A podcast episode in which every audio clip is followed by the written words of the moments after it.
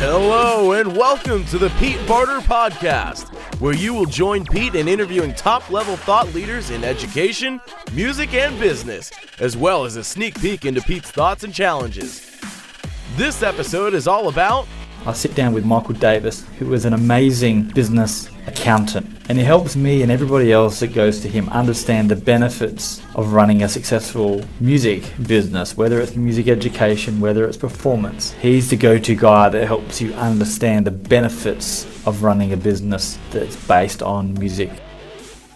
whatever you are doing right now, keep on doing it and enjoy this episode of the Pete Barter Podcast. What about taking cash? Cash is a, a very interesting uh, situation, and one of, one of the biggest pains with cash is that it's hard to keep record of. Uh, one of the biggest things when you when you receive cash, you do have to give a, a receipt for the, the service that you've performed. Um, so you've either got to, to write one out on the spot, hand that over, or you've got to remember to do that later on if they're, they're, the the client's happy to receive that later on.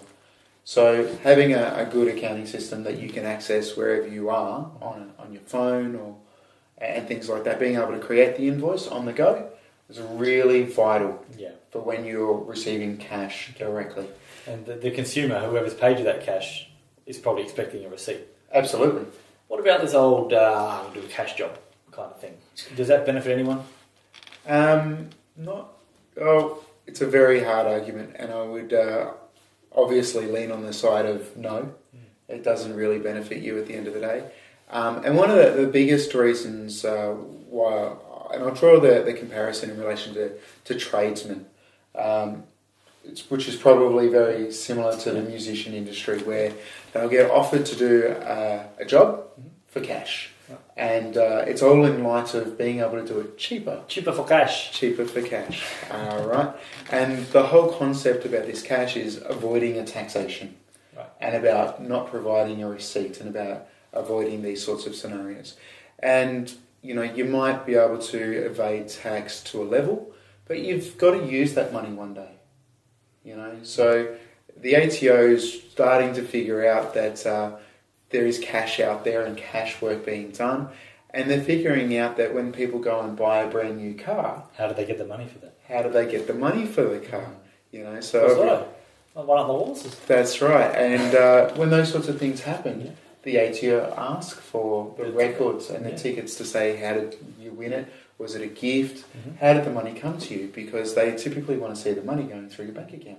So when people have all these hoards of cash and they go buy a house and they didn't have the money through their bank All of a accounts to, to do all of those sorts of things, then all of a sudden they're in trouble with the ATO. And the ATO uh, create mechanisms to be able to identify how much money it is that you would have received in the past, uh, regardless of whatever time frame you've made that cash money over.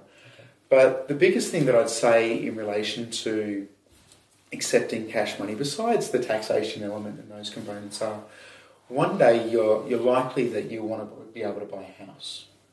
Now, when you want to be able to buy a house, it's highly likely that you're not going to have all the money that you need to buy the house, and you may need to borrow from a bank. And when you need to borrow from a bank, banks like to know that you've been making money consistently over a period of time. And they don't really care how much cash money you've got or how you've been making things like that. They look at your tax return. And if there's no numbers on your tax return, they don't think that you've got income. So they won't just look at a, a profit and loss or a report from an accounting system. Yeah. They- They could be right or wrong, and there's no. That's well, there's no due diligence and you're not paying tax on it, so they don't think it's real. Mm. So they think it's real if the tax office have signed off on it. Mhm. It's their mechanism for, for making sure everything's okay. So when you submit your income levels to the tax office, the banks are happy to use those numbers. So when you're doing a cash job, you're potentially putting yourself at risk with the ATO, and you're also doing yourself a disservice in that you won't be able to easily get a loan. And when I say a loan, maybe you just want to be able to get a, five dollar personal loan to buy that new drum kit. Five dollars, five hundred, Five thousand? Yeah, five thousand. five thousand, or, or maybe it's uh, even just getting a credit card. Mm. You know, so even just to be able to get a credit card, you've got to be able to have a, a service uh, history. And if you're not on a salary and wage, anymore. It's you've got to be able to prove business income, and to be able to prove uh, business income that's serviceable and being able to meet uh, to meet the debts Yeah. of the credit limit and things like that. The banks want to be able to to see your tax returns. So that's why it's important that your tax returns have a, a decent amount of income in them. Otherwise, you're not able to get credit, not able to be able to get that new fancy. The whole uh, idea is just to make as much money as you possibly can. You know, well, and, and the poor other, people want to be rich, and I can tell you now, rich people don't want to be poor. for So sure. it's it's okay to make money, and you can help a lot of people. You know, if you're one of these people, oh, going to make money, and the ATO make all the money, and blah blah blah. You can help a lot more people if you make more money. And the whole idea of this process and this program is to help you be a successful music teacher, not just a music teacher. By being successful, whatever the word success is in your brain, in your eyes, is what we're trying to help you achieve. Success being owning a yacht or traveling the world or whatever, that's success.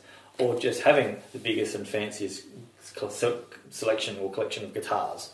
That might be success for you. Or being able to give to a charity. So, you know, if some people say to themselves, oh, I don't need that much money. Some other people do need the money but have no way of making it. And you have a passion, you have a skill, and you have the way of making the money. Even if you don't need it you can give it away to charity. And what happens when you give it away to charity?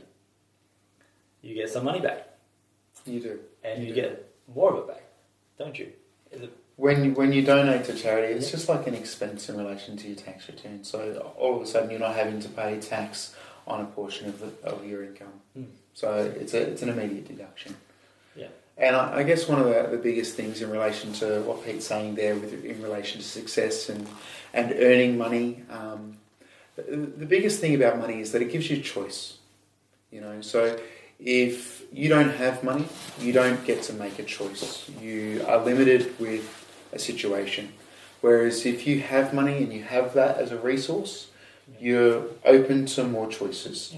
You can actually have somebody come and help you through a scenario, or you can give to a charity. Some people want to be able to give to a charity, uh, and other, and some people do. They they donate their, their five dollars a week or a month and, those sorts of all things. their time? Well, and donate their time. Um, some people don't have the luxury to be able to donate their time. They have to work to make money to just to support their own Yeah. their own life. And um, I guess the more money you have, the more flexibility and the more choice you have around the, the charity. Yeah. You can even start to set up your own charity. Yep. You know, if you if you're making enough money in your own scenario, then you can actually create your own charity and then decide where you want the money to go. Foundation kind of deal, yeah. Absolutely, So absolutely. we So- need to talk to you about our ETI Foundation, which is Absolutely. global sustainability and uh, and child development. That's something we're so important. So we're, So we're, we're happy to, um, to, to help those areas, and we, we are actively talking about setting up our own foundation. So, you know, I've talked about it in other videos. I just thought I'd mention it to this to you in this one, just in case you haven't seen it or you may have missed it. But there may be an ETI. It would be called ETI Green because there are colours, and it's about global sustainability for for the planet and for you know young children who, who need to learn the right things.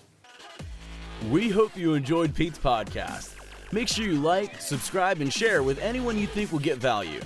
And if you haven't already, head to PeteBarter.com for more Pete Barter content. And remember, do something good for yourself and someone else today. Thanks for listening.